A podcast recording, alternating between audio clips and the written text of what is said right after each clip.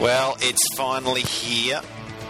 29 episodes of 4020, and we have reached grand final preview day. It's been an excellent year. Tigers MS joining us as always. How are you, mate? Very good. How are you? Pumped up, pumped up. Uh, Pete, how are you? Yeah, good. Thanks. Looking very much looking forward to Sunday.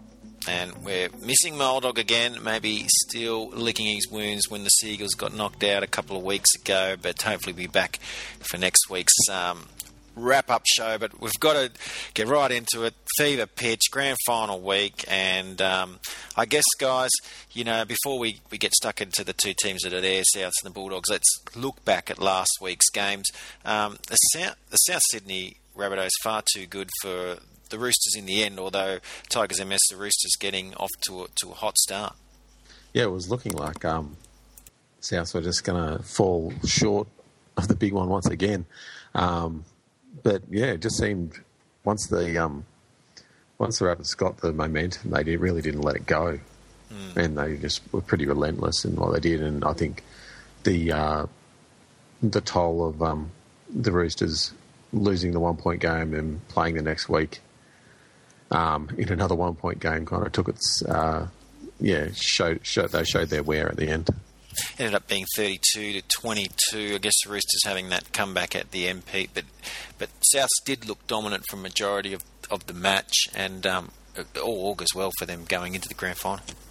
They, their forwards, I thought, looked absolutely outstanding, and even when they were behind on the on the scoreboard, uh, they were really hurting the Roosters in defence. And it's a frightening stat for Bulldog supporters that um, the two previous matches against um, uh, the the minor premiers and the Roosters and Manly, the um, who finished second, uh, they led Manly 40 0 after 60 minutes. Now they let them back into it when they fell asleep, and, and then the same with the Roosters, 32 points against them, and, and let them make the score look respectable with five minutes to go. So they're in awesome form. Yeah, that's right, and, and, that'll be the key this weekend, I guess, is going full Addy, but we'll talk about it in more detail a bit later in the show. The Penrith Bulldogs game was probably the game of the weekend. Uh, the Dogs ended up getting up 18 to 12. It was one of those tough, gritty games, Tigers MS, that finals football is all about. Yeah, that's right. It was very much, I'm not going to say like an old style final, but it just had that kind of grind about it. Mm. Um, but I kind of always thought that despite Penrith's best efforts, they weren't at their best or their most fluent anyway. Um, and I thought the Dogs kind of always had them, if that makes sense. Uh, but yeah, it was it was a pretty it was probably yeah it was definitely the better of the two. Was interesting, Pete. I, you know, I remember saying to you when we were watching the game on Saturday, you know, the Penrith almost looked like they were more dangerous outside the 20 metres. They had a lot of sort of attacking um, sets of six, but when they got inside the 20, it, it, just looked like they, they didn't really quite have that creativity to get across the, the line. Well, that's right. They had about 55% of the ball uh, across the entire match, but their their attack, um, from my point of view as a Dragon supporter, looked very much like the the uh, the Saints of last year, actually, where they just get in the opposition 20 and just didn't know what to do. There was no, there didn't seem to be a plan. Um, very little spark. Probably, I think, five eight Will Smith had a great year as a young man making his debut this year, but he didn't have his best game on Saturday night. I thought. Yeah, he's probably targeted a bit, and, and maybe Tigers MS Bulldogs followed the, the mentality of, of, some NFL defenses and gone, well, we'll bend but not break. That's exactly right. They um yeah just pumped them. Um, especially any anyone who kicked it kind of copped it afterwards. Uh, you know, in the legal fashion that it, that it is currently. Um, and I'm sure that'll probably change when someone gets their leg snapped or something. Mm. Uh, but yeah, they did a good job, and I think that um, whoever's doing the kicking for South, whether it be Keary or Reynolds, will end up on their backside the moment they kick the ball. The other thing to think about, I guess, is, is also when it goes out in the back line because Tim Lafai was amazing in defence. He probably could have got man of the match for that. You know, the choices he made coming in on, out on that centre and, and, snuffing out. He was outstanding. Um, he's, a, he's come on in leaps and bounds. Yeah, definitely. And um, like I said, we'll talk about the game very, very shortly. And um, guys, I guess we've, we've also got to look at um, Supercoach. We we've been doing Supercoach all year. They do do a final sting right now, but it's more looking at what's going to happen um, next year and commenting on that. And Tigers MS, Tim Lafai's a guy we've mentioned on the show before, but definitely a, a watch or buy for next year. Yeah, look, he, will be pretty expensive, I would imagine, um, at the start of the year. But um, I reckon he's one of those. Uh, will be one of those top twenty kind of guys who you you regardless of what they cost, um, you want them in your squad. Yeah, let's take a look at the um, week three scores. Josh Jackson, another one of those guys, I think going up from strength to strength, 90 points. Sam Burgess, 88. Sam Seguiara, 85. Dale Finucane, there, the Bega boy, 83. James Graham, 82, Greg Inglis, 77, and Josh Mansour, 76. So most names there that, that we sort of came have come to know. Um, I guess another guy I should mention, um, Aidan Guerra there with with 70. I think he's a guy that, that you know, yeah, Origin might might be an issue, but a guy I think is going strength to strength for next year, and a guy we won't see next year. But but uh, Pete really played well was Ben Te'o. Isn't he what? I think he's he made a tremendous difference for, for the Bunnies the other night. Um, yeah, and yeah, it'd be a shame to lose him. He has said that he may come back to rugby league again in, in a couple of years, so we may see him again one day. But yeah, very hard hitter, and yeah, no, it'd be great for you. We're doing the season reviews um, over this finals period, and, and, I guess now looking at the two teams knocked out this week, we'll start with the Roosters. Tiger MS, can you sum up their season for us? Yeah, it's a weird one for a team that finished in the top four, they always seemed like they weren't at their best. Mm. Um, they had some really poor losses, um, like leading by a lot and then falling asleep and getting beaten. I think it was the Sharks that did that to them, if I'm not mistaken. Um, and yeah, they just had a weird kind of feel. Like um, with Maloney and Pearce both being dumped uh, from New South Wales, I thought, oh well, here's here's their golden ticket to have their halves and uh, you know, most of their team in, despite the Origin uh, drain at the time, but they just, yeah, couldn't quite get it happening until the end of the season. And then, yeah, and then Penrith got them, and yeah, then the Cowboys nearly got them, and then, yeah, uh, we saw what happened last week. So I think that might be, there might be a fairly tough, um, tough road for uh, Trent Robinson's next season. Um, he's lost a, lost a fair bit of experience um, and quality players in uh, Sonny Bill, of course, and um, and of course Minichiello retiring, uh, to name just two guys. Uh, it will be very interesting to see how they go, but I think this year, as, as a defending premier, we've seen how hard it is for the past uh, however many years it's been that no one's doubled up. Um, the trend continues. That, yeah, and I and I think that um, they did a good job in as defending premier uh, to make it to the second last week. And one other thing we're going to talk about uh, uh, very shortly on the show actually is about they'll lose Jason Taylor. Of course, he's going to West Tigers, the assistant coach for the Roosters. Pete, it's your turn now. Let's have a look at the um, Penrith Panthers season in review. A pretty good year, you'd think.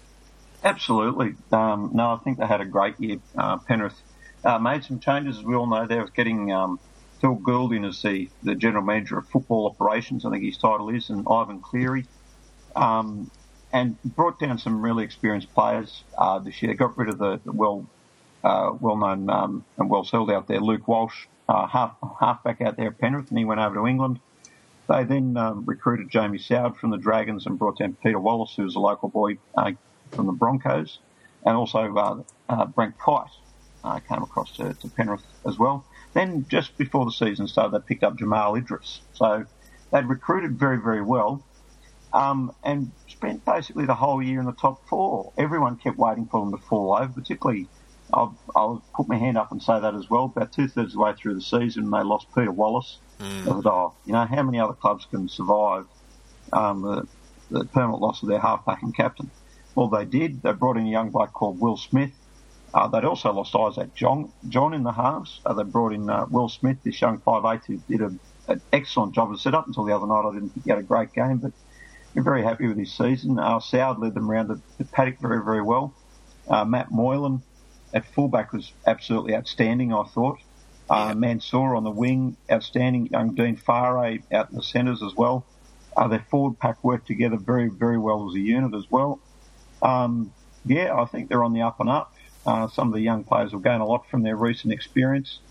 And yeah, I think they've got to be definitely in the top four again next year. Very, very commendable season. They should be very proud. And um, they say sometimes you've got to be the bridesmaid to be the bride. So I think that, that may well apply to Penrith. I think they'll, they'll go well again next year. Well, if they improve again, this five year plan is looking pretty much on, on the money. I feel good. They've done a great job there, and just looking at teams like Parramatta and, and the West Tigers are now following this GM model um, is testament to what Penrith have done and how they've done it. And um, it has been a good year for them. A couple of things before we go on to that um, story about the Tigers. Uh, the Broncos have allowed Josh Hoffman to um, leave the club. Basically, said that he can he can look for other offers, and the Raiders are likely to step in with a one million dollar contract. Tigers MS, uh, what do you make of that? Yeah, um, if I was the Raiders, I would be doing that as well. I do really rate Hoffman. Um, I think he's a great. I think he's a better fullback than um, they were playing than where the Bronx were playing him. Um, first off, um, yeah, if I was Canberra, I would be doing the same thing, especially with their uh, current recruitment troubles. Pete, the Saints uh, have had a need to sort of bulk up their forward pack. There's rumours that both Brett Morris um, and Trent Merrin will be leaving the club. But there's also rumours they might pick up a couple of players next year.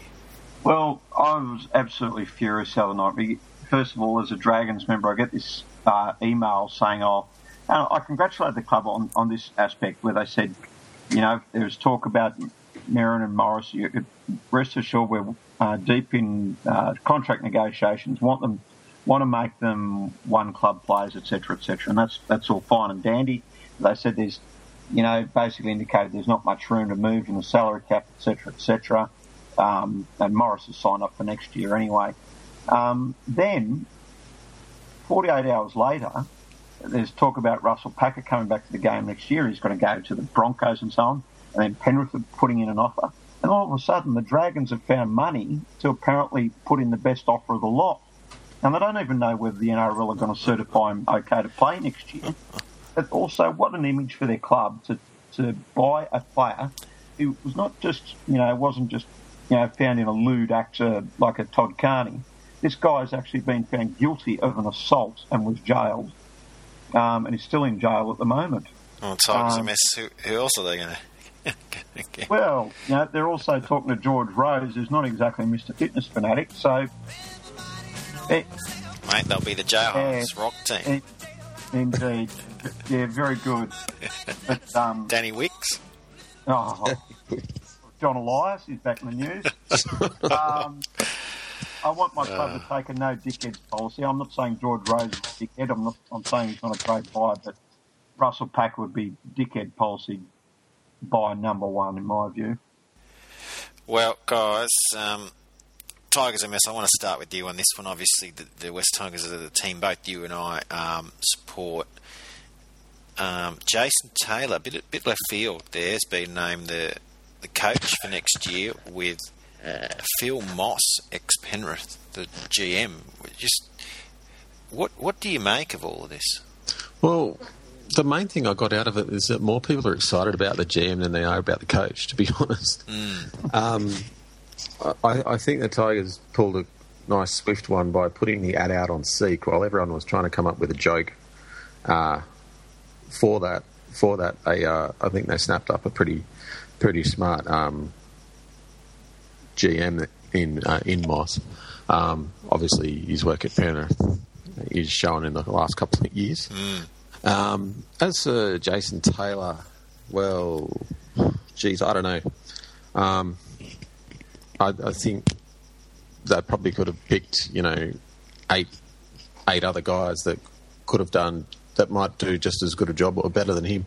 But I guess you've got to give someone a chance, and every it's not a known quantity. Uh, I'm not sure if um, Jason Taylor has worked with any of the Tigers guys prior, which may well be a good thing. Um, I don't. I don't think so. I'm wondering if there's an element there with the whole thing of bringing on Luke Brooks, Jason Taylor being an ex, you know, quality halfback. Yeah, well, if that's the case, then that's all good as well. Um, but uh, as a whole, I mean, look, he was a, a Jason Taylor was at Parramatta. He took over Parramatta mid-season and put them on a decent run. Um, yep. Souths were going okay at one stage under him um, until they got punched in the face at the end of the year.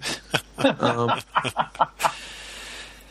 look, I, I, I, really don't know how he's going to go there. Uh, I just hope he does have some actual uh, backing. Otherwise, he'll probably be out the door at the end of the year once well, again. Pete, I guess the question is, you know, we're just joking about second chances there with, the, with your team, the Dragons. D- does this coach, or does any coach, deserve a second chance? It's essentially what he's getting.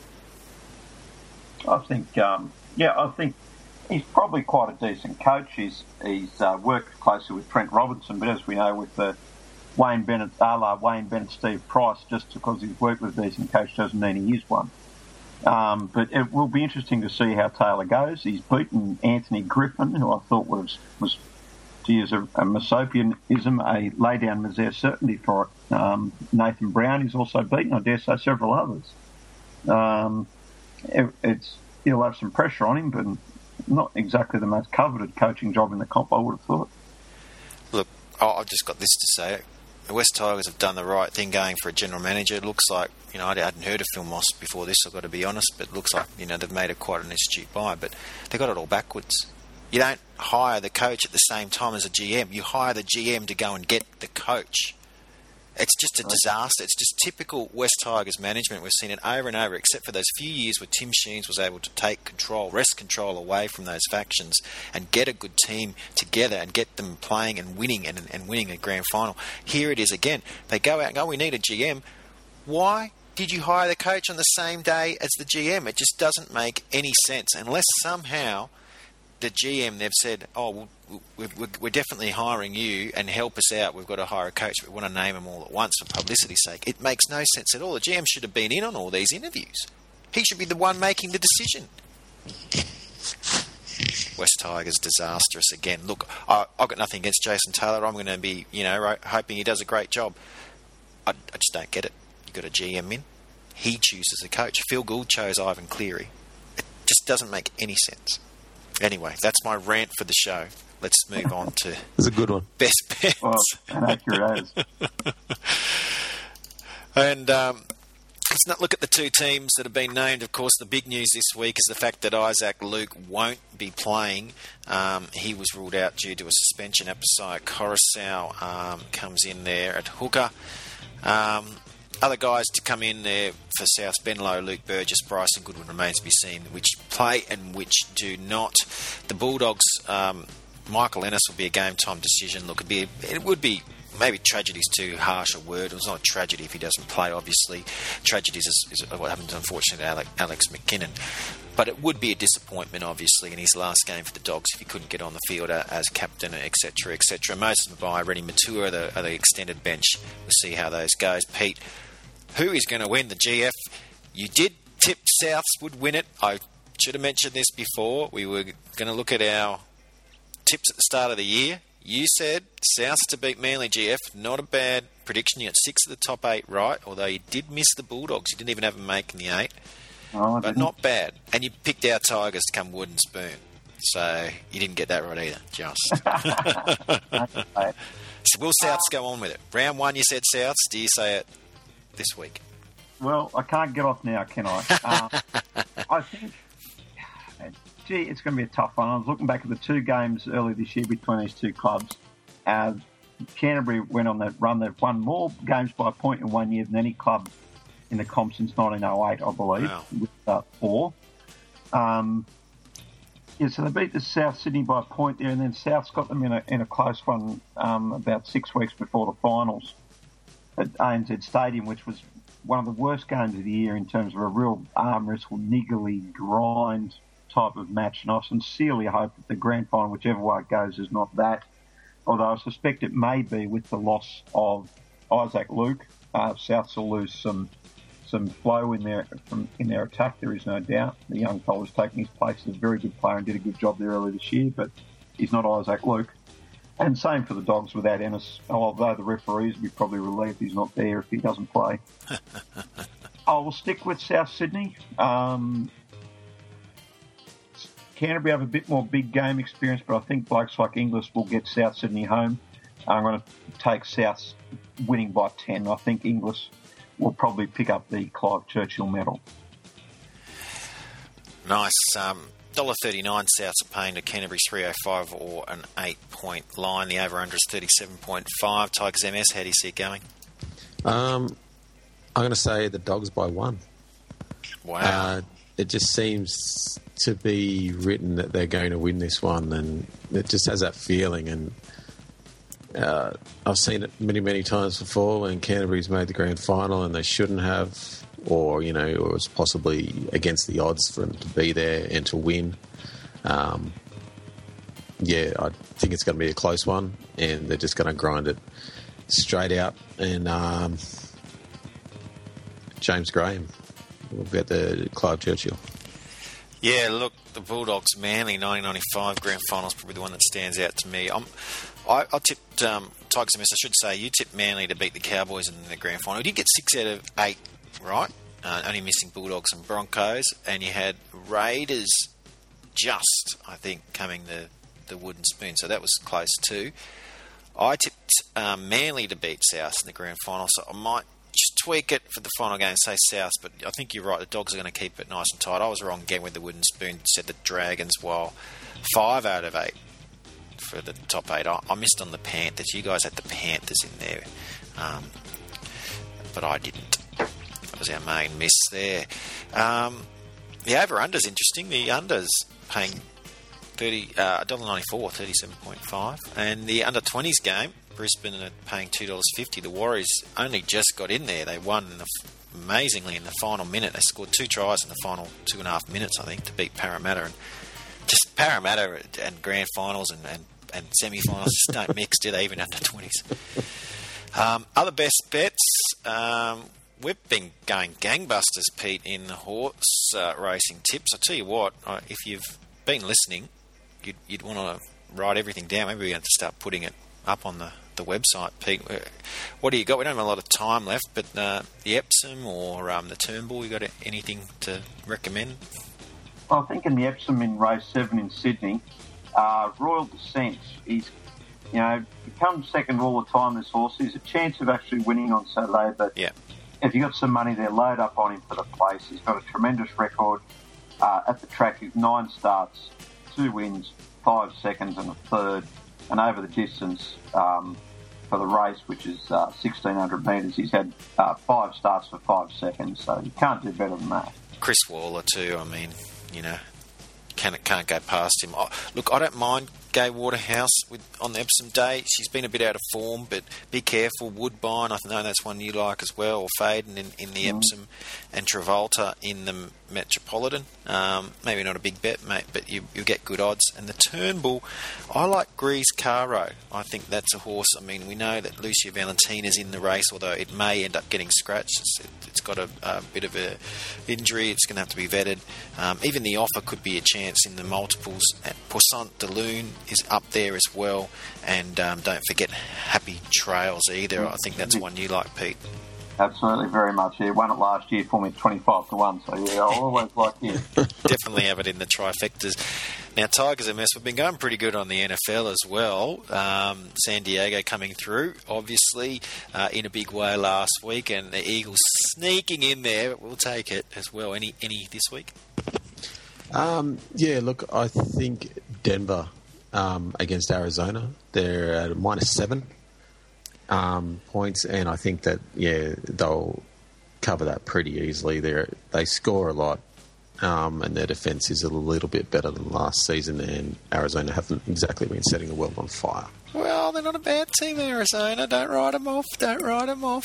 I like the Cardinals a lot this year, but I agree that Denver are at home, and when they do win, it's usually by more than a touchdown. So I do understand that, but I wouldn't write off Arizona either, and even if they do lose this game.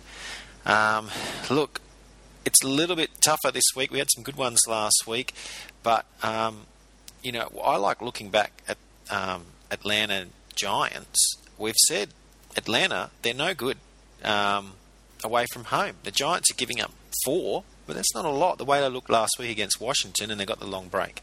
So I don't mind uh, taking the Giants there minus the four. Not a lot of time left, Pete, but you got a world of sport for us?